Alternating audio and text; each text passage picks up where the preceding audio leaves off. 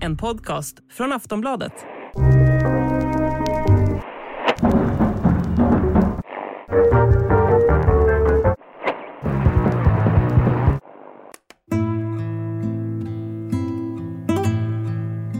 Allting vänds.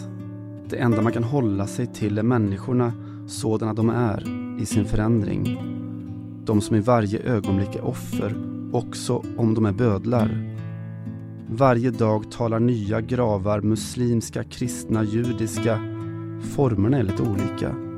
De döda är identiska. Vi beskrivs av hur vi tar hand om våra döda. Hur vi tar hand om våra levande är obeskrivligt. Det är då det jag har att beskriva. Varje beskrivning är ensam. Så folkmordsexakt, så klingande är tiden. Vad ska vi göra? Och vilka vi? Vi kan inte veta. Hur ska vi bevara strängen till det mänskliga? Inifrån strupen kommer ljud. De tränger sig ut, når ut utanför tändernas stängsel. Läpparna, den väntande luften. Vad säger de? Vad sjunger de? Det får också du höra. Om du lyssnar. Lyssnar du Johanna Frändén? Som jag gör. Med tungt sinne. Med tungt sinne i krigets Europa. Det där är också från krigets Europa, men eh, det är Göran Sonnevi ur Mozarts tredje hjärna. Han skriver ju om eh, kriget på Balkan. Mm. Sen kom det tillbaka 30 år senare, inte på Balkan då, men i, i Ukraina. Eh, välkommen till Fotboll Radikal allihopa! Tack!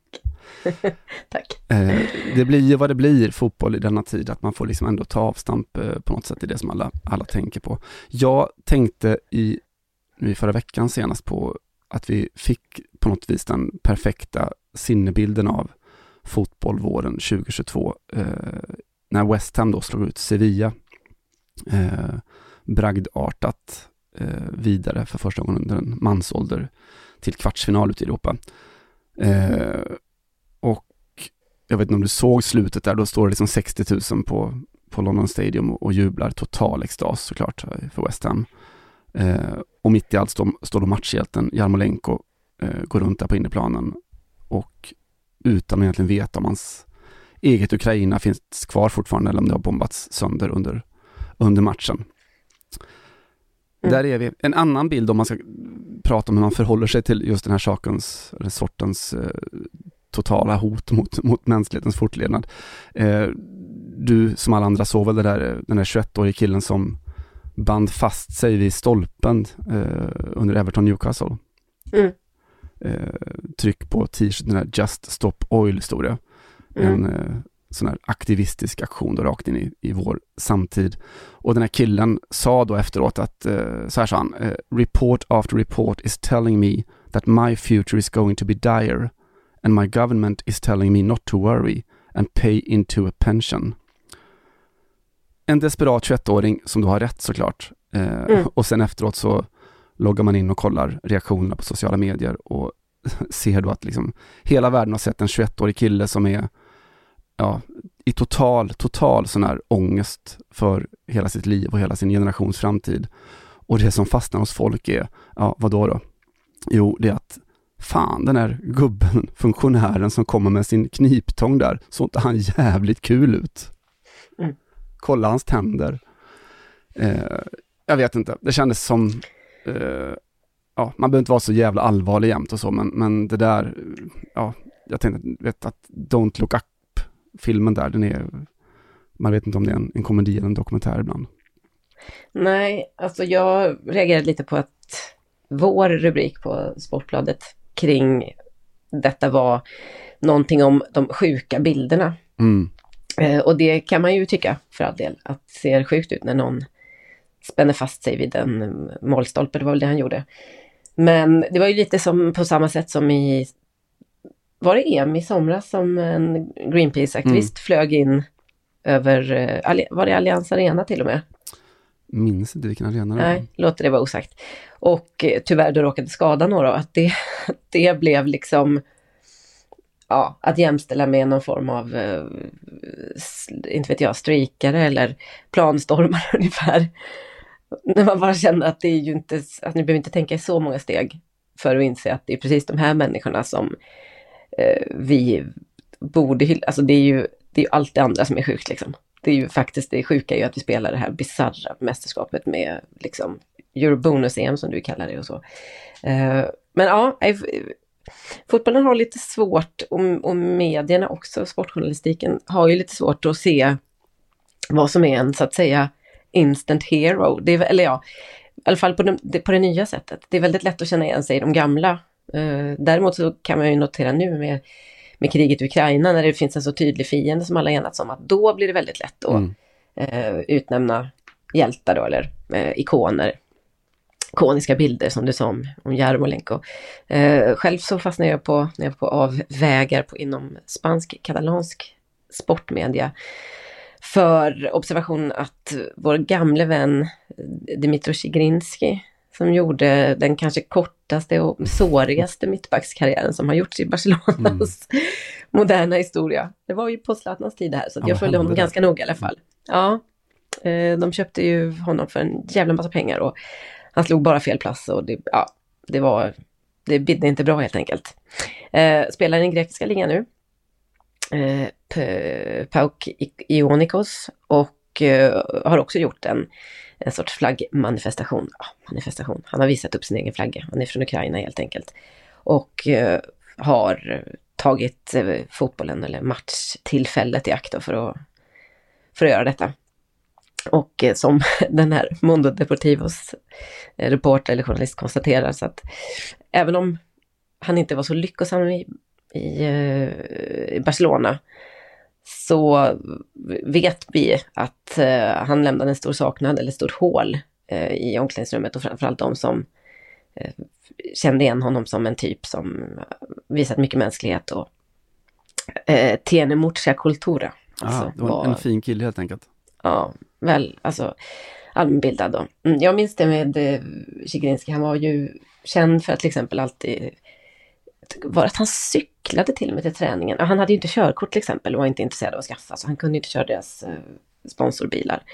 Eh, och jag sprang för övrigt på honom på min lokala indier eh, där jag bodde i Barcelona, vilket var ett sånt lunchställe där det var en meny kostade 11 euro kanske. Ah. Tre rätters. Ja, och där satt han med sin brorsa som jag tror flyttade med honom till Barcelona. Det var liksom också en lite gullig flytt sådär.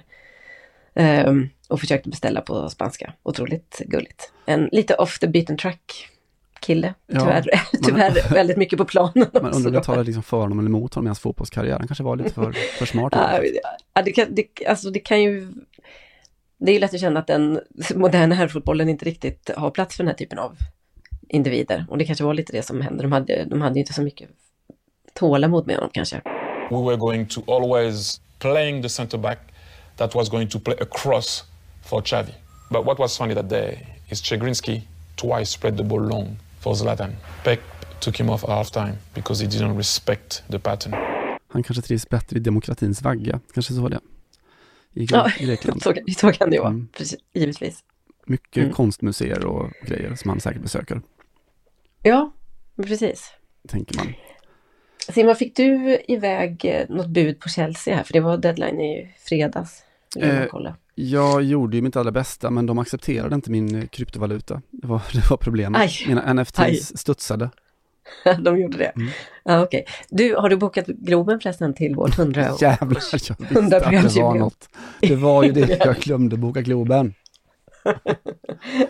Okej, okay. Eh, du är i alla fall inte Mosin Bayrak då, den här turkiske Chelsea-intressenten som eh, har nämnts som en av toppkandidaterna att ta över podden. Men missade deadline också i fredags då. Varför då? Ja, hans advokater hade försett honom med fel mejladress till den här Rainy Bank som tar emot alla, alla bud. Uh, han, han säger själv att jag är otroligt ledsen att det blev så här, ett missförstånd med mina advokater. Uh, ja, jag såg ungefär tog, såg fram emot att, ta över klubben i mitt hjärta och så vidare. Känns ju spontant som att de där advokaterna kan, kanske inte har ett jobb att gå till den här veckan. Fantastiskt. det blev ett missförstånd om mejladressen. Ja, det, det är den, Eh. en sån klubbägare man vill ha. Alltså man kan säga mycket om Roman Abramovic, men mejladresserna tror jag att han hade koll på, eller hans advokat. Ja, nej, det, det finns väl, det känns som att det var sånt kunde han faktiskt. Man undrar vilken mejladress han körde på. Någon, Ja, någon bara så chansade på något vis. Undrar om det var liknande den som när Djibouti sökte en förbundskapten. Just det. Yahoo.fr och så vidare. Ja, lätt hänt. Ja, det är svårt att eh, inte tänka på Chelsea. Jag tänkte bara göra en liten uppdatering på läget då, för det var, det är ganska intressant det här. Nu är det, svår, det är väldigt svårt att jämföra med tidigare tillfällen för den här situationen. är Mig vet, vetligen helt unik, men det, ju, det, var, det var verkligen så att lämna era bud senast fredag, eller om det var kanske lördag morgon tidigt, eh, något sånt där, men de skulle helst komma in på fredagskvällen. Och sen så är det ju nu i veckan, eh, måndag eller tisdag, så att det kan komma efter vi har spelat in idag. Eh, som det ska liksom Så jag har fortfarande chansen. upp. Nej, utan nu ska, det kommer väl liksom lämnas någon form av shortlist nu då, vilka Aha. som, eh, ja, på något sätt det finns kvar i. Jag tror inte det kommer kommuniceras ut en, en färdig köpare än, men det, det har i alla fall visat sig att av de eh, tre, fyra, fem kanske, det är väl framförallt tre stycken eh, som är, finns med i, i snacket då. Bland annat eh, den här Nick Candy som jag tycker är ett fint eh, Mm. namn. Ehm, så har buden höjts då eh, från fredags och framåt. Så det är någon form av, ja det är en sorts aktion då. eh, Bakom lite lyckta dörrar på något sätt. Det är ganska spännande det här på något sätt. Ehm, och frågan är ju då, för jag vet att jag tog upp i förra veckans podd var det väl, att en saudisk mediemogul var så att säga involverad i, i budgivningsprocessen, eller hade visat intresse i alla fall. Och att det skulle kännas minst sagt ironiskt om det skulle komma en, en eh, ägare med den typen av, eller ja, med typ kanske samma typ av tveksamma bakgrund då som Roman Abramovic. Eller åtminstone från ett land där man vet att affärslivet och eh, regeringsmakten står väldigt nära varandra. Och det finns eh, en, en, vissa brister på mänskliga rättigheter. 81, 81 avrättningar på en dag var det så förra veckan i Ja, Saudiarabien. någon sorts rekord i alla fall på 2000 eller 2020-talet. Det var, Mm. var väl fem, sex år sedan som de nådde sådana siffror senast. Det är verkligen sån bunta ihop dem och slå ihjäl dem eh, ögonblick. Ja, alltså för en månad sedan hade man kunnat tänka sig en budgivning som var ungefär så. Alltså att en ägare kom in med, ja, vi, vi dödade 81 i, igår. Ja, vänta säger Kina. Vi har omskolningsläger. Mm, Ja, precis. Och så vidare. Bättre upp säger eh, Nordkorea. Mm. Och Vi sen kommer smygtestar Tjetjenien. kärnvapen. ja, ja, det, det, det, det tål att, eller det bör nämnas också tycker jag, att eh, det är ju inte så att Eh, Premier League eller fotbollsrörelsen i England kanske ska snarare ska säga, bara står och tittar på det här och, och, och så, utan det här är ju väldigt, jag menar Chelsea ligger, har ju just nu verkar under en licens som är regeringens och eh, så ägarskapet eller vad man ska säga tillhör det allmänna just för, för tillfället. Eh, och eh, det är också så att det finns en stor debatt kring det här i, inom engelsk fotboll. Och den har faktiskt inte uppkommit eh, kring Roman Abramovich-situationen utan det är ett par år som, som det diskuteras och det har varit olika projekt och det har varit en, en så kallad fan-led review um, som regeringen tagit in, initiativ till då. Um, där, där man helt enkelt har eh, gått ut och pratat med en jäkla massa supportrar för att se vad det finns för, ja, vad är deras röst i allt detta? Hur, hur, hur ska vi se på ägandet inom Premier League och så vidare? Och eh, det finns ju en, en del i detta då som har kommit fram i den här, eh, vad ska man säga, supporterutfrågningen. Som handlar om att många vill ha med mänskliga rättigheter då som en del i Premier Leagues eh, fit and proper-program. Alltså, vad behöver du som, vad behöver du kunna leva upp till för krav som, Mm. som ägare i, för ett, en Premier League-klubb? I nuläget så är det ju bara att man ska ha, inte vara liksom fälld för matchfixning eller sitta på dubbla stolar eller ja, ha begått en, en viss typ av brott. Det är ganska låg eh, ribba, är väl den allmänna meningen. Jag kollade igenom lite snabbt där vad det, vad det är man måste svära på då. Den har väl mest använts som ett sätt att, att garantera någon sorts håll, ekonomisk hållbar, hållbarhet. Så att den här, den här äga- ägaren kommer inte köra klubben i putten inom två, två år. Nej. Så är du fälld för eller utredd för, för ekonomiska problem, då, då, då sätts det kanske stopp. Men mm. 81 döda ser vi inte några större problem i. Nej, precis så. Um, Tracy Crouch då, som har lett den här utredningen för, uh, från politiskt håll, uh, eller för, den, för, för regeringens uh, sida då, publicerade i november tror jag det var, det själva supporter-reviewn. och föreslog då själv att ett vad ska man säga, en, ett kriterium skulle vara att the proposed owner is of good character, such that they should be allowed to be the custodian of an important community asset. Mm. Vilket ju inte låter så, det kanske låter lite tandlöst, men det är ju exakt, det, jag tycker man får med de två viktigaste grejerna här. Det ena är good character, okej, okay, låter lite moralistiskt kanske, men det handlar ju förstås om att eh, inte ha gjort pengar på smutsiga sätt och eh, ha goda avsikter helt enkelt. Och att man betraktar en fotbollsklubb som en community asset, alltså en gemensam, eh, det är någonting annat än ett företag helt mm. enkelt.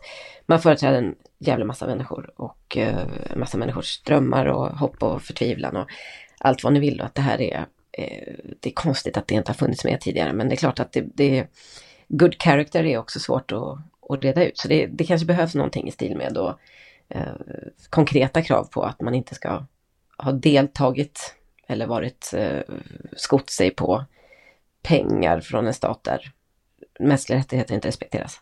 Till exempel. Ja, men det, det där är jätteintressant och det löper liksom parallellt med, jag hade en, en lång text här i, i förra veckan baserad på en intervju med de två då som mer än några har varit arkitekterna bakom hela superligaprojektet. Mm. Eh, som då nu driver vidare mot, mot EU-domstolen för att få det. Ja, de har skiftat strategi då från att pitcha sin superliga till att mer pitcha ett eh, krig mot, eller krig, den metaforen eller analogin funkar inte riktigt nu, men en kamp då mot, mot Uefa. Eh, Uefa som de då ser som eh, ett, ett, stort monopol helt enkelt, som både liksom arrangerar tävlingar och är, är kontrollerande instans, att det skulle inte vara, eh, ja, att det strider mot EUs regler om eller principer. Fri konkurrens. Om, fri konkurrens mm. och fri rörlighet och, mm. och alltihopa. Det skulle ju, om de skulle vinna den processen så skulle det vara en, ett större, en större liksom, eh, förändring och revolution än vad, vad Bosman-fallet var. Eh, och grunden då, alltså själva hisspitchen av det, det rättsfallet så, som, som EU-domstolen eventuellt kommer att ta ställning till, är ju just det. Kan man se fotbollen som en en sån vara sorts, som. Ja, en vara vilken mm. som, eller om det är en, en samhällsnytta som då ska skyddas eh, på något annat sätt. Mm. Eh, det är i alla fall Uefas då pitch av, av det här rätts, rättsfallet. Man, spontant känner man ju så här, mm, EU-byråkraterna, ops, jag är inte en sån som det där som sker i Bryssel, alltså det är vi som är representerade i Bryssel. Men är det rätt skara människor att eh, på riktigt eh, förstå fotbollens väsen? För det kanske det, nu är det ju någonting mer som behövs här än att kunna liksom reda ut ehm, fördrag och, och eh, vad ska man säga, regler på the single market, den inhemska marknaden och så. Det är ju något lite mer nästan filosofiskt att ta till sig mm. eh, när det kommer till fotbollsklubbar. Eh, jag vet inte, Sara Skyttedal, har, har hon liksom den dimensionen? Alltså jag har också all respekt för hennes intellekt, men det var, det var ett exempel bara. Uh, ja, det bara, det, bara, det bara kom till dig. Absolut. Eller om det nu är parlamentet som ska ta ställning till det, jag antar att det är det. Ja, EU-domstolen i, i det fallet då. Så det är, det är jurister, jurister ah, okay. i så fall. Det är det, ah, ja, ja. De söker. Uh, och nej, det är Ännu värre ju. Då är det, ju då är det bara liksom juridiska robotar. Ja, det, det är precis det man handlar och det är det som gör att, att fallet är mer öppet än vad, vad många kanske, kanske tror och förstår. För den politiska viljan, alltså EU-parlamentet har redan gjort, gått ut i resolutioner där man då eh, tar ställning mot en superliga. Just det. Och flera statschefer har gjort samma sak. Och, eh, Bra Skyttedal så. Mm, verkligen. Reparerar mitt, mina fördomar. Ja, rakt av. Vi visade dem. Där satt den!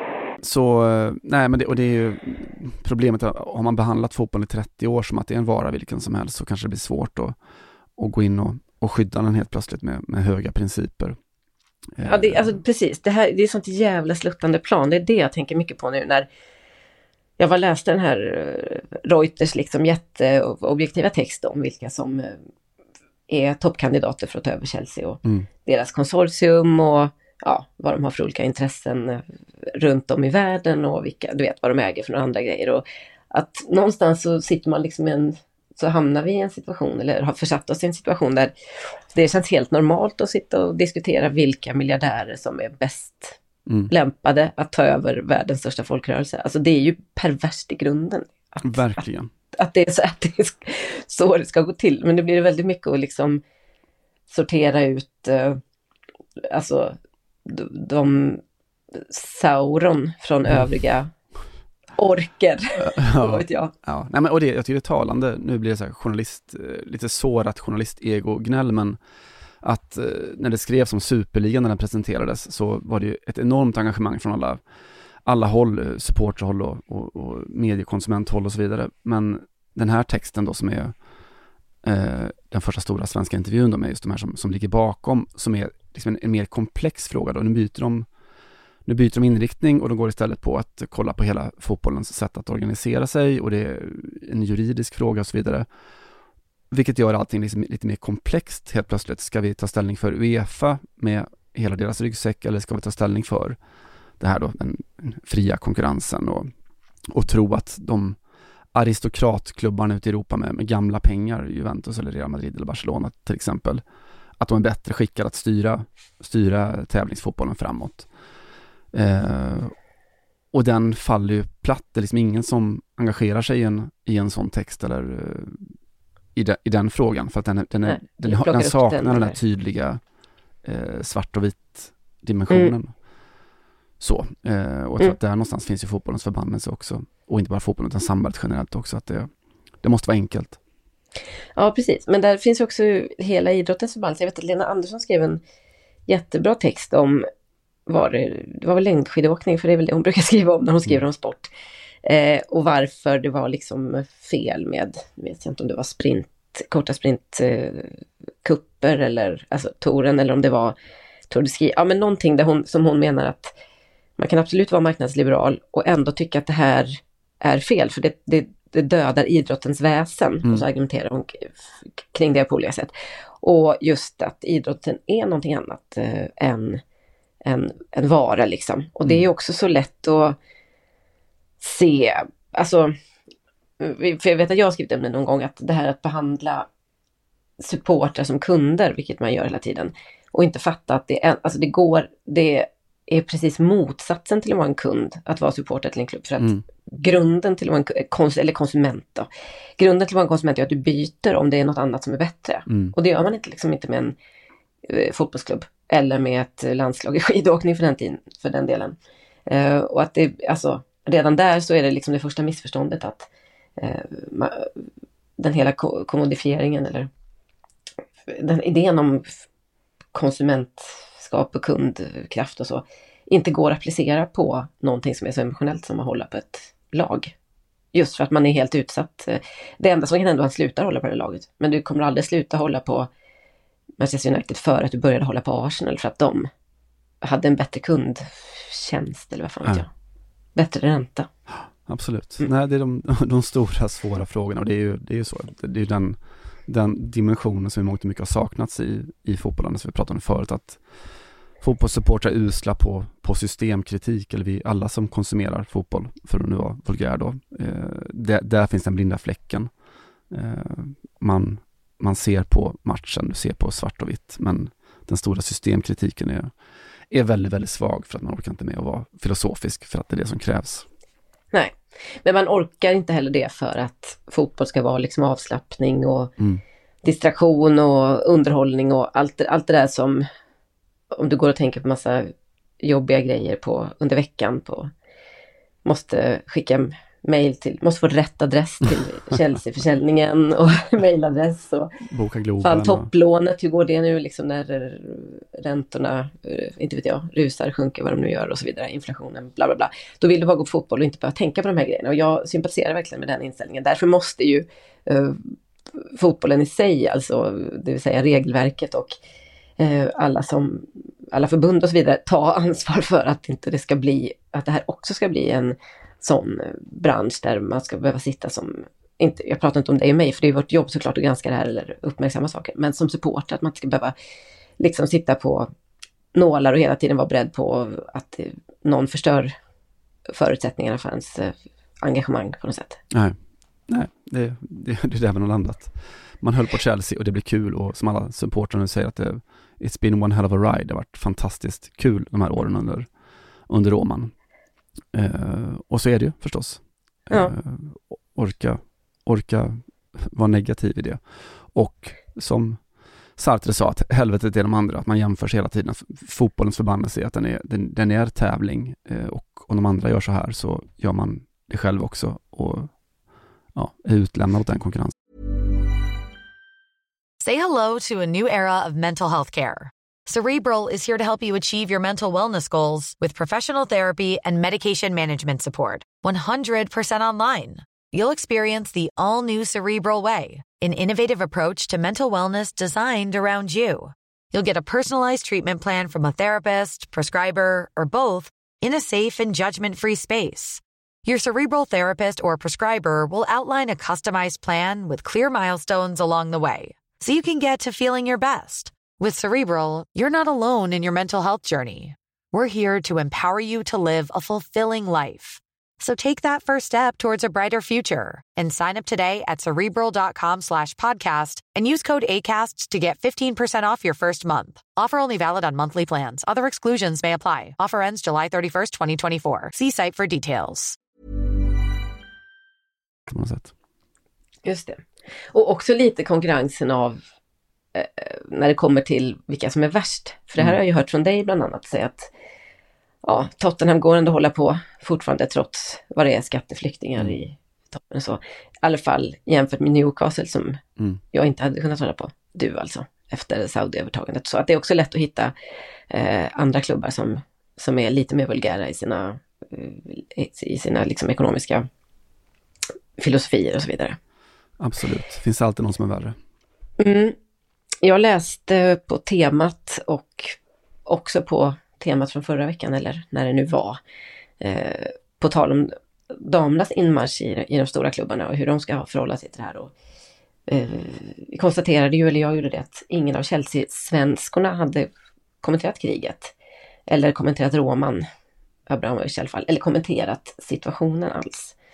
Eh, nu har Cecilia Mosovic gjort det i sin nya blogg på Fotbollskanalen. Eh, Mosovic är ju alltså målvakt i Chelsea då, inte första målvakt förvisso, men ni vet vem hon är, hon har också varit expert i SVT vet jag under EM i höstas, äh, eh, i höstas, somras. Med mera. Och eh, har tidigare skrivit krönikor, skriver nu mera en blogg som är ganska så ny. Där hon skriver om hur det är att, ja rubriken är samtidigt som det förs krig så lever jag min dröm då. Uh, runt om i världen pågår otroligt mycket oroligheter. Vi får ta del av de fruktansvärda bilderna från kriget i Ukraina. Massor flyr sitt hemland för att förhoppningsvis nå frihet och ro. Samtidigt som vissa av dem lämnar kvar sina nära och kära som ska slåss för sitt land. Det som pågår är hemskt. Det är så nära en själv, men ändå känns det långt ifrån. Samtidigt som det förs krig så lever jag min dröm i London. Jag har fotboll som mitt yrke. Jag kämpar för att utvecklas och bli bättre varje dag och brinner för att vinna matcher. Jag är lyckligt lottad. Så skriver hon att hon har känt en extrem tacksamhet de senaste veckorna eh, och att det är viktigt att reflektera över eh, sånt som man är tacksam över. Extra viktigt i sådana här tider. Tack, livet. Tack Roman. Ja, jag, jag kände att eh, det är inte A for effort här. Nu ska vi inte, jag, jag tycker inte om att hänga ut enskilda egentligen, de fotbollsspelare. Men det är, det är lite magstarkt tycker jag att nämna och skriva så mycket om att man sitter och lever sin dröm i London samtidigt som det förs ett krig. Och inte nämna ett ord om att ens klubb är under sanktioner på grund av ja, allt som ni vet. Ehm, jag vill ta upp det här exemplet, inte för någon sån enskild eh, målvaktsbashing eller så, men eh, det här är ett eh, bra exempel på någon som lite grann försöker närma sig, mm, vad ska man säga, mm, ämnet. Eller känner Mm. att jag vill skriva om det i alla fall, och det tror jag många känner nu.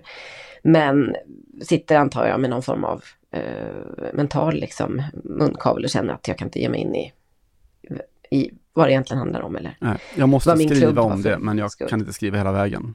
Eller Nej. ork, orkar inte för att Nej, behålla min, precis. min sinnesro. Eh, tänka alla tankar hela vägen till slutet. Nej. Jättemycket Nej, sympati och- för det och det är väl där som vi alla, alla mer eller mindre befinner oss, eller i alla fall alla, alla europeiska politiker inte minst, eller ute i världen befinner sig. Att, eh, ja, vi, vi ska bärsa, men vi är också väldigt aktiva parter i, i bygget av detta, detta nya, Ja. nya Ryssland och Putin och gas och olja och allt, allt vad det är. Ja, det. Ja, ja. Simon, har du ett meddelande från våra sponsorer? Ja, man har väl kommit ungefär så långt att det är dags att göra det. Det här avsnittet av Fotboll Radikal presenteras i samarbete med BetBetBet. Eh, och just nu den här veckan, om ni anger koden RADIKAL eh, så kommer ni bland annat att kunna ta del av deras boostade odds på Mm. eh, apokalypsen. Just nu kan man då spela på hur mänskligheten kommer att gå under om det blir klimatet, världskriget eller pandemin som dödar mänskligheten. Och om man då använder vår unika kod RADICAL, R-A-D-I-C-A-L, så får man en miljon gånger pengarna på alla tre alternativen. Alltså blir det klimatet, världskriget eller pandemin som utplånar mänskligheten. En miljon gånger pengarna på alla alternativen och inte bara det då.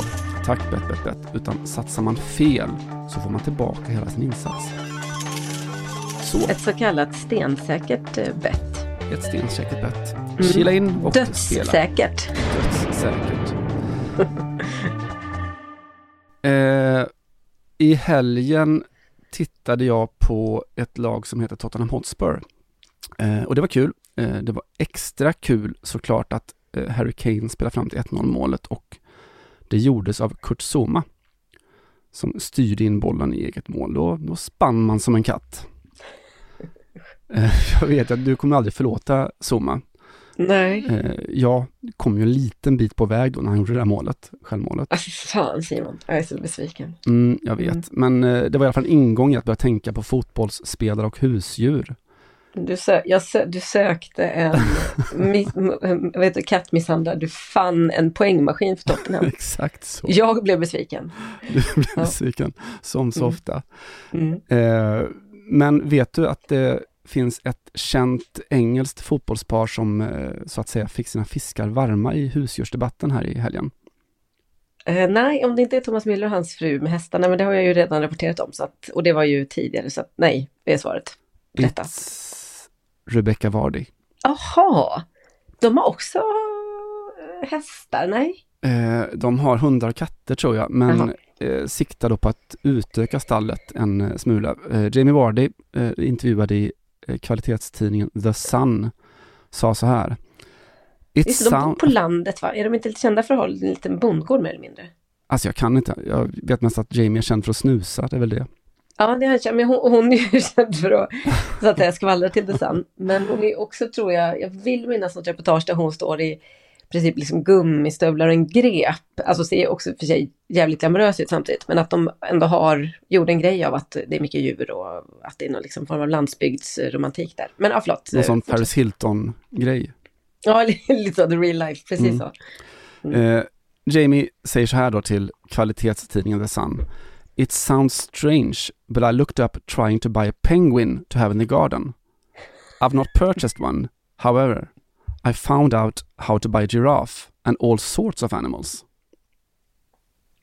Eh, jaha. Mm. Ja, eh, PETA då, eh, People for Ethical Treatment of Animals, Mm. heter de. De, de red ut och de kände att de behövde göra det.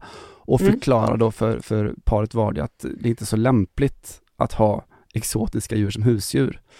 Inte giraffer och kanske inte pingviner heller. Eh, som Petra sa, det är inga trädgårdsprydnader. Men det får mig ändå tänka på Lutz uh, Pfannenstiel, den Mm. tyske Den vittbereste. vittbereste tyske nomaden och eh, målvakten. Han hade ju ett kort tag en, när han spelade på Nya Zeeland. Eller, ni, ni vet att han är känd för att ha spelat på alla, fotboll på alla kontinenter som existerar. Eh, och spel, när han spelade på Nya Zeeland så hittade han en pingvin som han hade tagit sitt badkar, skriver han om i sin ganska roliga självbiografi som jag läste med stort nöje för några år sedan. There may be more famous goalkeepers than Lutz Pfannenstiel, but there are none who are more well travelled, and there are barely any who are more storied, especially when it comes to penguins. Så att eh, det finns eh, ja, det finns en, det finns en förebild här. Men, men han fick dåligt samvete och lämna, lämna tillbaka den. Ja, satt ut den i naturen igen. Det hedrar honom. Mm, jag vet inte hur många liksom bokstavskombinationer man måste ha för att ens komma på att man ska eh, sno en pingvin eller så. Men eh, i alla fall komma på att det var en dålig idé och föra tillbaka den till sitt naturliga habitat var ju ändå halvsnyggt. Alltså, det känns ju som någon sån där, de här som fanns i, i ens ungdoms Göteborg som knallade ut i, i Slottsskogen och, och sådär tog med sig en säl hem eller så, Ja, ah, just det. eh, på fyllan. Klassiker. Mm. Men du, vi, eh, det finns faktiskt eh, en svensk tradition av det här också. Inte riktigt kanske att ha som husdjur, men du vet att Zlatan Ibrahimovic och- adopterade ju, eller forslade ju in, eller någon i alla fall, forslade in ganska mycket exotiska djur på hans, en ö som han annekterar. Muff, muff, mufflon, mutton, får. Mufflonfår, Mufflonfår. exakt.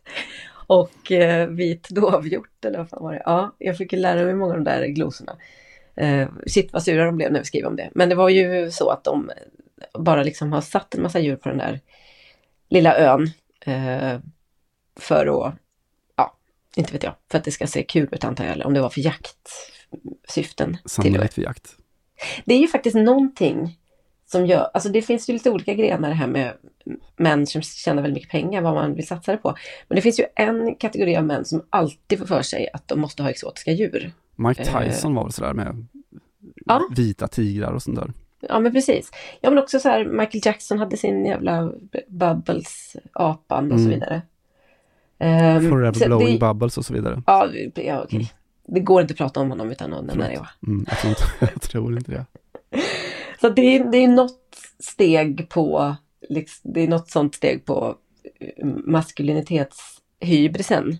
Eh, som vissa verkar hoppa över men som ganska många har och det är så här, nu är jag så jävla rik, slash känd, slash gör vad jag vill, att jag måste ha exotiska djur. Man hade ju gillat lite på så här excentri- excentricitetsskalan om Jamie Vardy gick i svarsmål mot Peta när Peta säger att men du, pingviner är inga trädgårdsprydnader.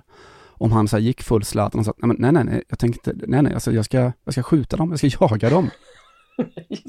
Ja men du, vad fan. precis, för det är ju det andra, antingen vill man ha dem eller så vill man döda dem. Och då kommer vi mer in på de här Jan Guillou fraktionen av männen. Och, och Zlatan för den delen. Att man bara känner att jag, it's for the kicks på något sätt. Just det. Eh, kanske också Ja, som Kurt Zuma Felix sa. Herngren som hade en, tog med sig en babian hem, eller var det inte något med det? Ja, Från- han eh, nekade väl hårt till det där Ja, så var det avslöjandet. Mm. Eh, nej, for the kicks som Kurt, Kurt Zuma sa. Eh, eh, förlåt. Eh, jag själv kommer att tänka på Torsten Frings, om du minns honom, den gamla tyska mittfältsknuggaren. Mm. Eh, vann väl aldrig VM, nej det kan han inte ha gjort. Han, eh, ett Nej, han måste silver bli trea då 02 kanske, och 2006 trea, eller? 2006, ja, precis. Eh, som jag tyckte väldigt mycket om. Det var han som, han gick Mm. till FC Bayern och där väldigt, väldigt kort tid för att han tyckte inte om, det var för mycket medietryck på Bayern tyckte han. Ja, just det. Eh, men han eh, är också en sån här djurälskare. Eh, Mm. Jag noterar att han för alldeles nyligen här blev fadder till, till lodjuren i Schwarzenberg-djurparken uppe i Hamburg. Vilken dröm. Mm, jättefint. Mm. Eh, men jag minns honom speciellt för, för hans husdjurshistorik. Eh, så här lät det när tysk tv nyligen frågade honom om eh, en av de vanligaste Google-sökningarna i samband med, med namnet Torsten Frings. Thorsten Frings Waschbär? Haben wir das äh, ehrlich? Ja? Ja, ich hatte mal einen Waschbär als Haustier. Aber das- ja, ich war noch relativ jung und da macht man halt mal Fehler, ne? Okay. Aber war geil. Das war spitze. Also der ist aufs Katzenklo gegangen Echt? und so weiter. Eh, Och inte frisyr alltså. nej, inte frisyr. Var han sist med att sporta eh, den liksom slängiga, ostyrda långhårsfrisyren? Ja, I han var Tyskland. väl, ja i Tyskland, han var ju kanske sist utanför Djurgårdens backlinje. Ja, nej, men, och I Latinamerika finns det ju, alltså Argentina finns det alltid några sådana. Men jag tänker att det ändå var en, en jävla, det var något rätt tyskt över hans eh, liksom axellånga, helt ofixade hår. Ja, hur som helst. Verkligen. Hur som helst, det han pratar om i Mm. intervjun är alltså att det, det är sökningen på Torsten Frings plus, plus eh, Waschbär. Eh, eftersom han då hade en Tvättbjörn. tvättbjörn som husdjur när han var ung. Oh. Man gör lite dumma grejer när man är ung, som han sa. Eh, jag tyckte om det och han hade då tvättbjörnen Billy eh, väldigt mycket i samklang med spelartypen Torsten Frings. Eh, men det slutade, har jag googlat mig till, att han, eh, han hamnade i en situation där hans eh, dåvarande flickvän, nuvarande fru, blev gravid, alltså med Torsten då. Eh, och tvingade honom att välja. Vill du ha baby eller vill du ha tvättbjörn? Eh, och då valde han bort Billy, tvättbjörnen. Vad ogint, varför skulle inte man kunna ha både och? Eller det, det låter jättekonstigt. Jag vet inte hur tvättbjörnar förhåller sig till nyfödda faktiskt. Nej, det är ju klart, det, det är med den reservationen då. Jag tror att den reservationen finns. Mm. Så, Mysigt. ja. Husdjursnytt. Varenda gång vi har det inslaget, vilket är väldigt ojämna mellanrum, så inser jag hur, hur bra man mår. Om det inte handlar om att någon har sparkat en katt då. Man mår så bra av att prata om djur. ja, det är Och absolut. få höra att folk har husdjur. Och det är ju så många. Nu var det ju länge sedan, men det var ju väldigt mycket kring Alexis Sanchez och hans labradorer ett Mm. tag där. Så man bara blev varm i hjärtat av den här gång. Ja, jättefint är det. Mm. Det är verkligen det. De är människor de också. Djur är också människor. Djuren och fotbollsspelarna. Vad fan Simon, vi sitter här tisdagen den 22 mars och eh, kommer ut med den här podden troligtvis samma dag som Sveriges VM-öde ska, eh, ja inte avgöras helt och hållet, ja det kan det göra om det blir förlust mot Tjeckien såklart. Ehm, jag frågar dig då, känner du vibbarna?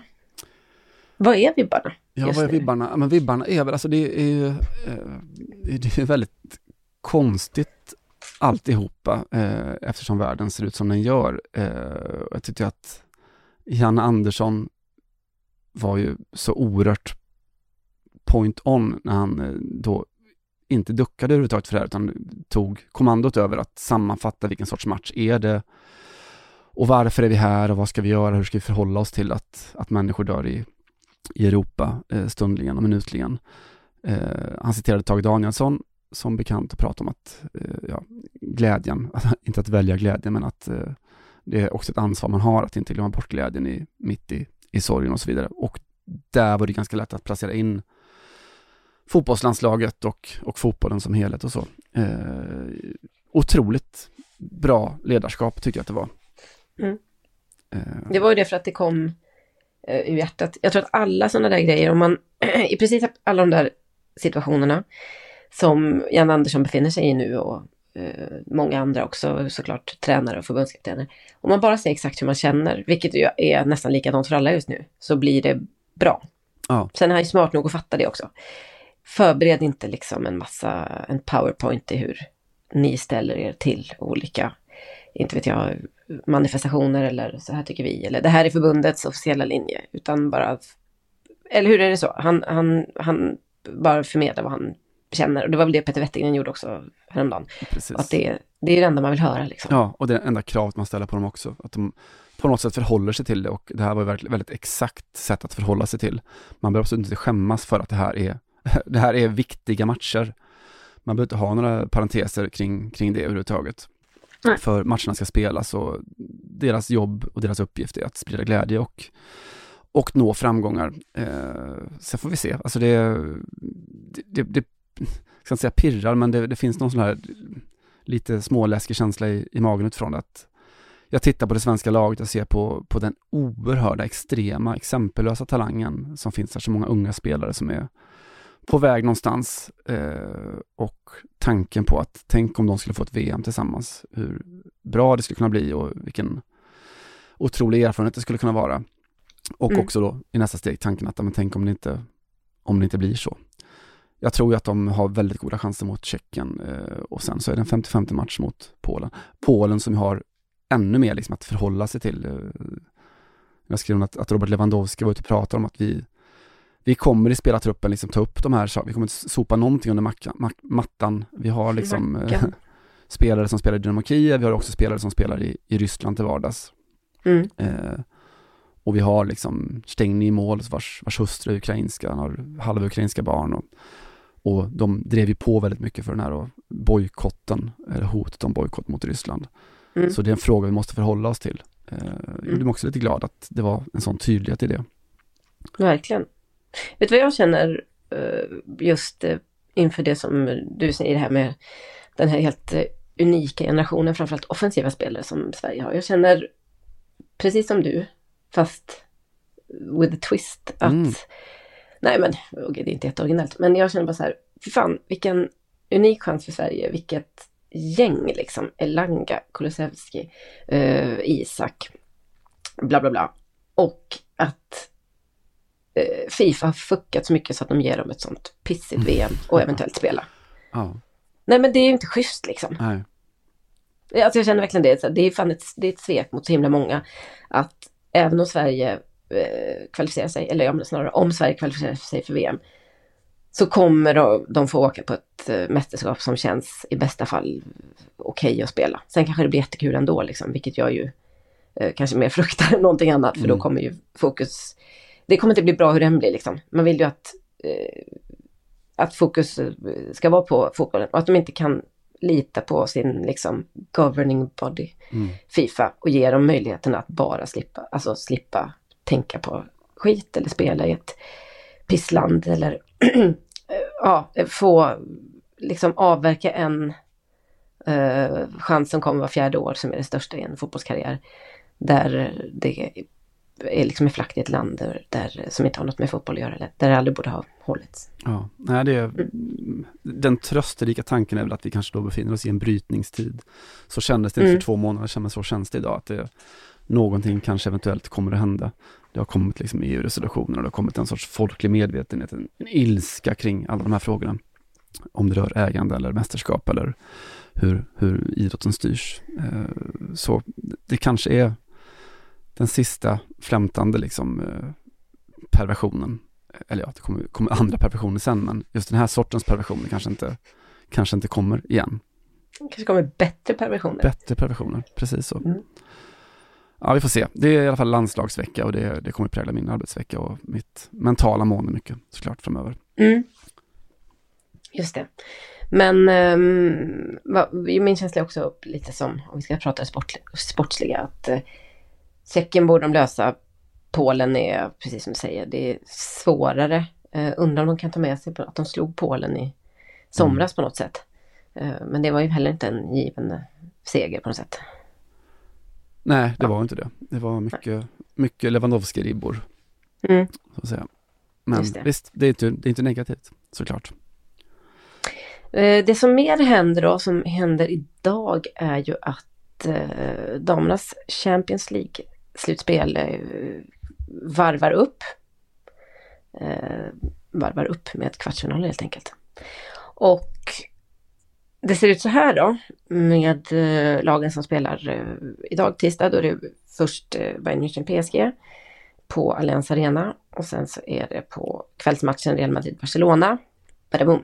Classico. Mm. Eh, Alfredo Di Stefano Arena. Och sen så har vi på onsdag eh, Juventus mot Lyon och Arsenal mot Wolfsburg. Och det är ju ingen idé att sitta och spekulera i hur de här matcherna ska gå, för det vet ni när ni lyssnar. Jag konstaterar dock att eh, samtliga de här lagen eller klubbarna har öppnat upp sina huvudarenor för damerna i kvartsfinalen. Eh, också då inför returmötena. Eh, alltså i första hand då Bayern, Juventus och Arsenal men sen också returmötena där Barcelona har sålt ut Camp Nou till exempel, vet ni, men eh, vecka någonting. Eh, Lyon, Wolfsburg och så vidare. Real Madrid. Varför lägger den här matchen på Alfredo Stefano på sin lilla liksom tränings, sin lilla covid-arena som Mm. tar 6000 pers. För det här gör de ju då alltså, nu, nu vet ju, vet ni något om spansk damfotboll så vet ni ju att Barcelona är överlägsna och vann väl med 5-0 när lagen möttes senast. Men utöver det då, vad, hur, hur tänker man att Real Madrids damlag ska komma ikapp och bli den där motorn i liksom eh, internationell damfotbollen om man fortsätter och förlägga deras matcher på helt eh, meningslösa eller meningslöst publikunderlag i sammanhanget då. Eh, framförallt är det ju jättejättekonstigt, alltså hör på det här, Allianz Arena tar då 75 000, Juventus Stadium tar 41 000 lite drygt, 41, 42, eh, Emirates 60 000 och så vidare och sen så har vi eh, returer då på Parc des Princes och Camp Nou som vi sa som tar ju nästan 100 000. Camp Nou är slutsålt. Och Det blev det på på... en kvart nästan va? Ja, Eller alltså väldigt, väldigt tre dagar tror jag det var. Mm. Då var alla biljetterna slut. Varför då? För att det här är ett klassiko i Champions League. Eh, och den febern lär ju inte minska efter helgens eh, klassiko heller. Eh, som vi inte har nämnt. Jag kan, vi kan bara konstatera det att eh, Barcelona stod ju för en överkörning utan dess like på här sidan. Eller ja, utan dess like i nu, nutid i alla fall. Eh, nej, men jag vet inte, jag, jag bara blev störd på det här. Eh, Marka uppmärksammar det också och tycker att det är konstigt eller ja, jävla dåligt i självförtroendebrist också kan man tycka. Ja. Alltså, Barcelona tolkar in det helt rätt. Att om vi säger att det här är så stort, vi måste spela på Camp Nou. Det är klart att det blir fullt. Om de hade sagt att det här är en sån gigantisk match eh, så att vi måste helt enkelt, då hade det blivit rusning i Madrid också naturligtvis. Men det är väl klart. Ja men det är väl helt givet. Och jag menar, om man dessutom, det är det som är så himla konstigt. Det är inte så att Real Madrid inte haft tid att ändra det här efter att man såg vad som hände när Barcelona sa hemmaplan, eh, Camp Nou, eh, vi siktar på att sälja ut och så gjorde man det. Så att, nej det är fruktansvärt, eh, precis, det är som du säger, självförtroendet. Eh, det är väl den snälla tolkningen. Ehm, alltså PSGs damlag kommer ju spela Parc des som tar nästan 50 000 då. Eh, vad sa jag mer? Lyon 60 000 tar de nästan på sin arena. Och Wolfsburg tar 30 000 om jag minns rätt. Så att det är ett jätte... Och alla de här kommer inte vara slutsålda, det är inte det det handlar om. Det handlar ju om att skicka en signal, liksom tala om det här är en match som vi tror på. Och nu när Real Madrid går ganska knackigt i spanska ligan på damsidan, men ändå har haft liksom, tog sig förbi bland annat då Manchester City i, i kvalspelet i Europa så kan man ju känna att, eh, ja, vad fasen, vad- visa att ni tror på det liksom, eller låtsas i alla fall att ni tror på det. Eh, och det här tycker jag är så himla dåligt och jag bara känner mer och mer eh, avsky är ett starkt ord, men jag känner mig väl tveksam inför den här eh, damsatsningen på Real Madrids sida. För att om den faktiskt på andra håll i Europa har känts i början lite krampaktig och lite så här oj, nu gäller det att hoppa på tåget då. Manchester United som väl var sist i Premier League med ett damlag till exempel. Så har det i alla fall blivit eh, väldigt bra på många håll och eh, det behövdes bara liksom någon, någon form av eh, bestämdhet i att nu satsar vi på det här och så visar vi att vi satsar, då kommer supportrarna. Eh, vad har Real Madrid gjort då? Ja, de har eh, Dels har de ju sist då i, med damlag av de allra stor, största klubbarna, alltså tok sist, verkligen. Ehm, och sen så köpte de ett lag som redan fanns då. Det, är- så, så gör ju ganska många. Tacon, precis. Det här är ju ganska vanligt eh, förfarande så att det kanske inte ska säga så mycket om. Men det var så man gjorde i alla fall. Man köpte en sorts, köpte över licensen i princip. Eh, värvade förvisso ja, en hel del bra spelare då. Vi, hade ju, vi har ju Kosovare Asllani som är där än så länge och eh, Sofia Jakobsson som har flugit vidare och så vidare. Men eh, sen så kom det här med Hull att de i princip sätter munkavel på sina spelare. Det här pratade vi också om häromdagen i podden. Alltså våra spelare ska inte behöva ge några intervjuer, vilket är idioti på den här nivån. Eh, eller ja, på den här nivån som de fortfarande befinner sig på. Ehm, jag känner bara tror inte på Real Madrids damprojekt. Jag tycker att de eh, beter sig paternalistiskt med sitt eh, damlag. Basta. Ja, håller med och sågar, Mm. sågar hårt. Det är också eh, väldigt konstigt om man vet att det, det är på gång med, med väldigt, väldigt stora företag och så, sådana som arbetar med Real Madrid, att de, de ska satsa extremt mycket pengar på att lansera eh, damstjärnor eh, på ett sätt vi Mm. aldrig har sett förut. Mm. Men Real Madrid själva hänger inte på. Mycket märkligt. Alltså det är så himla, nej, de, de bara såhär, nej, ni får inte göra några intervjuer. Mm. Nej men gud, det är så konstigt. Ja, det är verkligen under all kritik. Under all kritik är det. When you're ready to pop the question, the last thing you want to do is second guess the ring. At Bluenile.com, you can design a one of a kind ring with the ease and convenience of shopping online. Choose your diamond and setting. When you find the one, you'll get it delivered right to your door. Go to Bluenile.com and use promo code LISTEN to get $50 off your purchase of $500 or more. That's code LISTEN at Bluenile.com for $50 off your purchase. Bluenile.com code LISTEN.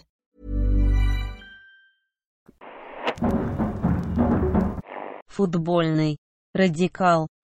Jag ska ge mig in i, efter att jag pratat om landslagsfotboll och klubb, klubb, klubbfotboll, om herrfotboll, damfotboll och om husdjur, så tänkte jag ta oss vidare ner i ungdomsfotbollen. Eh, mm. Jag var på kupp i söndags. Eh, jag skrev om en kupp, eh, Djurgården med FF. Men på förmiddagen så var jag på ungdomskupp och kollade på en liten kille som jag känner som spelade Eh, Det var fint, jag har, inte, jag har inga barn själv som spelar i alla fall inte än då, eh, fotboll. Så det här med att vara på ungdomskupper, det är länge sedan som jag var på det med den sortens engagemang. Och det var Mm. väldigt mycket tidsmaskin liksom tillbaka till när jag var liten. Eh, otroligt härlig känsla i det. Mm. Jag går ju mer på eh, ungdomsfotboll än du tror jag, i Sverige sjukt nog. Ja, För jag är ett, ett gudbarn som jag följer ganska så fort jag får chansen. ja visst är det härligt? Ja. Det är underbart. Ja. Han, vet man vem man tränas av? Nej, säg. Anders Bengtsson på Offside. Jaha, ja, obehagligt. Mm. För Anders son Sigge spelar också i laget. Det om det. Ja, han får visselblåsa om, om man känner att det är, är läge för det. Så kan sätta... Han känner sig uttänkt. ja. eh, nej, och sen så på kvällen när jag kom hem så läste jag lite om eh, det som hänt i Tyskland vad gäller ungdomsfotboll. Vi har ju i Sverige haft rätt länge en sån här debatt om, om breddfotbollen, eh, forskare som eh, kliver in och säger att eh, hur den ska styras och förbunden då som har med stor kritik då eh, förbjudit tabellräknande och ifrågasatt här för tidig elitsatsning och så. På andra sidan då, aka- akademier i alla storklubbar och så. Mm. Eh, det finns då de som tycker att man, eh, det går inte att utbilda tioåringar om man inte sorterar dem och får dem att förstå hur det är att vinna och förlora och så. Eh, man kan ju tänka då i den här debatt, debatten att tyskarna, tyskarna borde ju vara några som man kan se upp till lite i de här frågorna. Mhm. Det är inte som att tyskarna slarvar med sin fotboll direkt. Nej, Eh, och det är inte som att de inte bryr sig om resultatet heller direkt. just det. Och nu har tysken då hållit förbundsmöte och sett över hela sin ungdomsfotboll. Och klubbat igenom då i dagarna här en, en enorm förändring. Eh, för de såg då att under pandemin så tappade de väldigt mycket ungdomsspelare Mm. eh, på samma sätt som i Sverige då. Eh, och de tycker inte att de, det har vi inte råd med säger de. Och det här är alltså Tyskland då med, ja, vad är det, tio gånger fler invånare än vad Sverige har och Europas eh, största stormakt inom fotbollen. Mm. Eh, och grunden för det här beslutet då är att de tycker att det viktigaste för barn det är att ha roligt, att få ha bollen mycket och att göra många mål. Så de har då bestämt det här då, från 2024 och framåt så gäller följande i hela Tyskland. Att 67-åringar ska spela två mot två, eh, eller tre mot tre möjligen, inga målvakter och med fyra småmål. Eh, 8-9-åringar spelar tre mot tre eller fem mot fem med två eller fyra mål, inga målvakter. Okej, men fyra, eh, är man fyra lag då? Nej, Nej, man är två- två, lag två så har lag. man två mål var. Som man gör på, på träning ibland, så här, spela, Mm. spela fyrmål liksom. Mm. Eh, 10-11-åringar spelar fem mot fem eller sju mot sju och då har man målvakter och, och två mål. Mm. Eh, de kommer inte spela sådana här vanliga matcher riktigt eller så, utan de spelar i samlingsturneringar med någon sorts herre på täppan-system.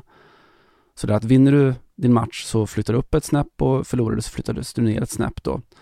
Ah, så där var det när jag spelade pingis. Mycket så. Eh, Mm. Precis den, den principen. Det är det här att stå sex bord i rad och så får man gå upp om man vann en match och så ner man. Mm, Och vinner du finalen får du ett guld, eh, var det på den tiden. Eh, nej men tanken med det är att du ska då möta jämbördigt motstånd och att du inte ska få sådana matcher som slutar 14-0 eller så. Man får räkna målen i varje match då, men Mm. inga tabeller, inga slutspel upp till nio års ålder. Oj. Eh, och varför gör man så då? Jo, förbundet förklarar i Tyskland att det viktigaste målet är att lyfta den långsiktiga glädjen för spelet med en sorts fotboll som är lämpad för barn. Mm. Eh, Det ska bli mindre taktiskt styrt, det ska bli mindre coachat, det ska finnas utrymme för de som är fysiskt underlägsna eller bara sådär sent utvecklade tekniskt. Eh, Och att ja, varje barn ska ha mer boll, för det får man då om det bara är två eller tre som spelar. Ja, just det. Eh, Mer en mot en situationer, mer kreativitet. Eh, Och så säger de att det är klart att det kommer finnas vinnare och förlorare så, eh, för att det är en viktig erfarenhet att lära barn att vinna och förlora. Mm. Men du kommer också spela så många matcher i det här systemet så att det spelar liksom ingen roll. Du kommer inte ha koll på enskilda resultat. Ja. Eh, och så inga tabeller då. Eh, Fan, mycket, mycket rätt i Tyskland, i alla fall de senaste 65 åren får man ju säga. Alltså verkligen. Och det, alltså, det är såklart, alltså, efter- eftersom det är Tyskland så det här är inget som de bara liksom trendkänsligt klubbar igenom utan de ja, tar in forskningen såklart. De har gjort, Mm. eh, pratat med hela fotbollslandet, alla sina 21 distrikt. De har eh, utfört, eh, tror jag, över 5000 djupintervjuer då. Mm. Och sett då att den här reformen svarar då ganska bra mot vad, vad, vad barn vill ha. De vill ha kul, Mm. De Mm. ska uppfostras till fair play, de ska ha bollen mycket och Mm. slippa negativt engagerade föräldrar. Jag tycker det låter strålande. Ja, och det, jag tycker det är så jävla roande också för att det är en sån käftsmäll åt alla sådana här, eh, inte minst svenska P8-tränare som står och tror att de är Mourinho liksom. Mm. Eh, och tror att, att barn behöver få veta liksom om de är bra eller dåliga. Som att en åttaåring inte själv hade väldigt, väldigt bra koll på hur, hur man förhåller sig till alla andra. Men jag, jag tycker också att det låter bra för att man får liksom, som du säger, räkna, det är inte så att man inte kommer vinna eller förlora, men det kommer, ja, det kommer vara så många matcher och det kommer vara många mål och det blir inte så bara att jag gjorde två mål på hela träningen eller i matchen och sådär, som det kanske är i andra lägen. För det som kan störa mig ibland är att det känns som att den här debatten om allt då, ska, ska man räkna resultat eller inte? Ska man ha tabeller? Ska man toppa lagen? Ska man, du vet allt det där. Att den, den blir så himla infekterad i Sverige. Det blir bara liksom ideologisk. Mm. Men, och det enda jag vill veta är så här, vad säger forskningen liksom? Mm. Vad, vad, är, vad är bäst för barnen men också för fotbollen? Ja, någonstans. Eh, jag vill inte heller ha massa liksom flum där de inte för, förrän de är 13 får veta om de har vunnit eller inte. Liksom. Alltså man kan inte underskatta barns eh, intelligens på det sättet. Och som du säger, man vet ungefär hur man ligger till. Men om man kan hitta en modell som känns både rolig och inkluderande eh, och som samtidigt har ett, eh, ett uh, vinna-förlora-moment eller ett i alla fall tävlingsmoment. Så låter det som att de har hittat svinrätt i Tyskland. Jag tror det. Och jag tror att Mm. eh, nästa gång som någon sån här svensk debattör kliver ut och pratar om sossefotboll och saft och bulle till alla och, och sådär så är det bara att hänvisa dem till, till Tyskland. Mm. Ta Bratwurst debatten. och pilsner till alla. Undrar om de kallar det så där. Går den debatten. De var så här, "Nja, det här tycker jag var lite bratwurst och pilsner eh, inställning. Ungefär så. Nej, Mm. de har För det, antar, det vad barn dricker och äter där. svar ja. Mein Lieblingstier ist die Bratwurst. Ist die Bratwurst. Ist die Bratwurst. Mein Lieblingstier. Du, innan vi går härifrån, eh, Mm. lång podd det här men det kan vara trevligt. Eh, så Ja. tänkte jag ta och prata lite om Marseille, får man göra det? Alltså verkligen, Mm. som man får. Mm, det är ju, jag inser att jag ibland blir lite viktad mot OM, men det, ibland så dyker det upp saker som gör att det är liksom lite svårt att låta bli så. Eh, Det, det här är bara ett, något som du tror. det är så? Jag, konstigt, jag som lyssnar på den här podden, alltså lyssnar på dig när vi spelar in den i alla fall. Ibland lyssnar jag också på den efterhand. Konstaterar att det, det finns ingen slagsida mot Marseille alls. Det finns snarare en PSG-slagsida som handlar om att eh, jag bor i Paris. Så eh, get on. Det är en balanserande, ett balanserande, balanserande inslag då. Eh, jag tänkte prata nämligen om Florian Tardieu, eh, mittfältsknegare, eh, lite frings-typ då, i Troyes, eh, som ju då i år kämpar på nedre halvan. De, är inte, de kan mycket väl åka ur eh, ligan, väl. Och vad han sysslade med i helgen medan jag var på kupper, eh, han var också på fotboll och la ut ett klipp på sitt Instagramkonto från en fotbollsmatch då. Han var och tittade på Marseille, eh, Marseille mot Nice, ett sånt sydistderby. Mm. Eh, returen efter skandalmatchen där i höstas när, Ja, just det. när eh, Le Gyms eh, kurva kastade in saker på Payet. Eh, och det får man ju vara såklart, eh, även om du spelar ett annat lag. Men grejen var att på det där klippet så var det rätt så lätt att se var på arenan han stod någonstans. Eh, det var inte så att han var på VIP-läktaren eller ens på sittplats, utan han stod mitt i Virage Syd, eh, Marseilles södra supportkurva. Eh, följdfråga då, vad gjorde han där egentligen? Mm, ja, förlåt, den borde jag ju ha ställt. Den borde du ha ställt. Eh, jag, gör, jag gör ditt jobb. Jag har som, jag har som respekt för dina prator, Simon, förlåt. Du kan få fråga mig, vad gjorde han där? Mm. Vad fan gjorde han där? Mm. Eh, Jag är glad att du frågar. Eh, Ja. Om vi backar tre veckor i tiden så var Florian Tradieu också eh, på Marseille-match, fast då spelade han själv i andra laget då, för sitt Troyes mot OM. Mm. Eh, och då när han slog hörnor för Troyes, eh, då framför OM-klacken, så ja, då fick han veta att han levde som spelare får när de möter OM och slår hörnor. Det var liksom skrik och förolämpningar och en tändare i huvudet och sådär. Eh, Tardieu eh, garvade mest efteråt och, och sa att eh, ja, det, var, det var väl förmodligen MTP som, som visslade ut mig. Eh, MTP, alltså Marseille Trop Puissant, som är då en av de största ultrasgrupperna kring OM. Mm. Eh, och MTP som då inte är hans ultrasgrupp i OM. Ah, Eh, för Tardieu då, själv född i Istres, eh, ett par mil utanför Marseille och eh, han hade då en ungdom när han ägnade helgen åt att gå på att följa OM och då var en del av South Winners, alltså deras mest kända tror jag man kan säga, eh, sån här Antifa-orienterade supportergrupp Mm. i samma södra kurva då. Det är hans killar. Eh, han Underbart. gick både på eller hemma... underbart. jo, jo. jag tycker det. Både på hemma och bortamatch gick han. Eh, då. Och jag bara funderar på, finns det någon annan klubb i Europa som, eh, som funkar på det sättet, som liksom har den dragningskraften på, på sitt folk, att till och med liksom konkurrerande spelare kan fortfarande vara supportrar till dem. Mm. Det är en jätte, men det kanske illustrerar också lite i och för sig det här enorma, tidigare i alla fall, glappet mellan eh, topplagen i, ja, nu är det kanske mer PSG och Marseille och sen resten.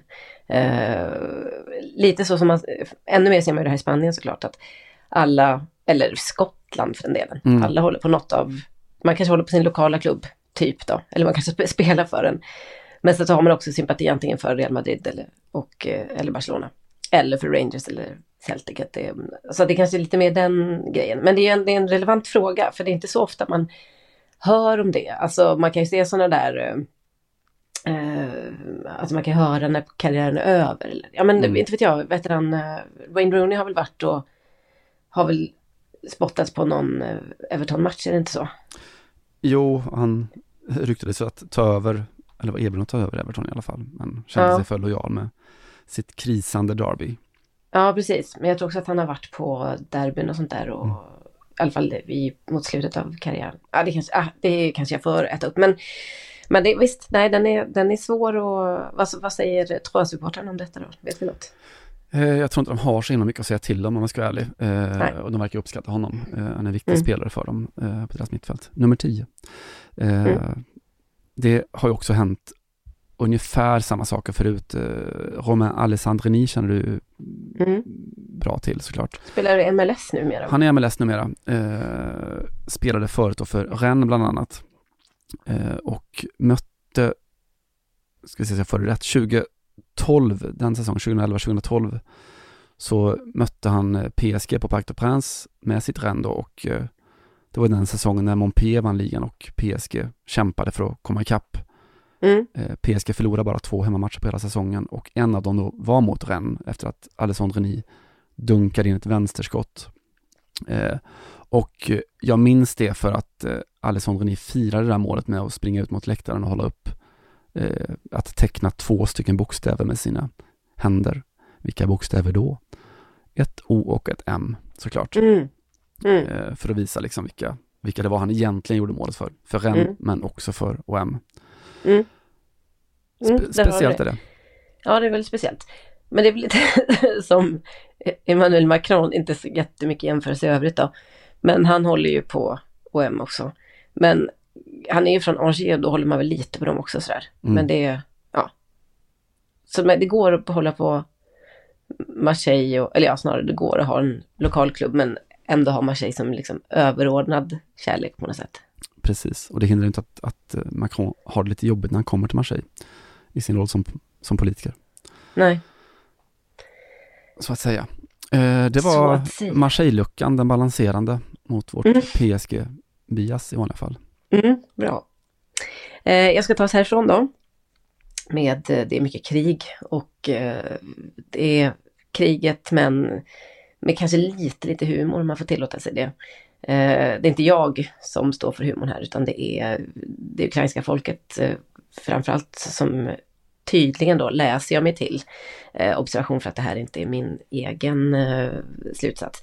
Har en väldigt speciell humor och humor är också någonting som faktiskt eh, odlas i eh, krig eller krissituationer. Det tror jag är ganska fastslaget däremot. Det är liksom en sån psykologisk mekanism eh, på något sätt. Eh, och eh, de eh, senaste dagarna, eller ja, sista tiden så har eh, Ukraina fått hjälp av bland annat för att försvara sig då, eller att skjuta ner eh, ryska plan med en sorts lasermissil. Som är, eller eh, ja, dron, droner, lasermissiler. Har du någonsin bottnat sämre i ett ämne? Nej, det, förlåt, det var också att jag läser till på engelska, det var inte så smart. Eh, de kom från Turkiet, men det ska jag säga i alla fall, och eh, kallas eh, Bayraktar TB2. Det är drönare då som inte längre bara är ett, ett liksom, militär, ja, en, ett vapen eller en militärt hjälpmedel utan som har blivit någonting större i Ukraina de här senaste veckorna. Det har blivit en sorts symbol för det ukrainska motståndet. Och eh, man pratar om Bayraktar som, eh, ja, nästan som om det vore en, vet jag, en person eller en kär vän eller något sånt där. Eh, Bayraktar har också givit upphov då till en låt som, eh, hur opassande den kanske låter, har blivit lite ledmotivet till det ukrainska motståndet under den ryska invasionen. Och jag tänkte inte göra det så mycket svårare än så, än att vi lyssnar på Eh, den ukrainska låten Bayraktar, som i princip tar heder och ära av ryssarna, eh, avskriver dem som eh, töntar och idioter, banditer, orker faktiskt.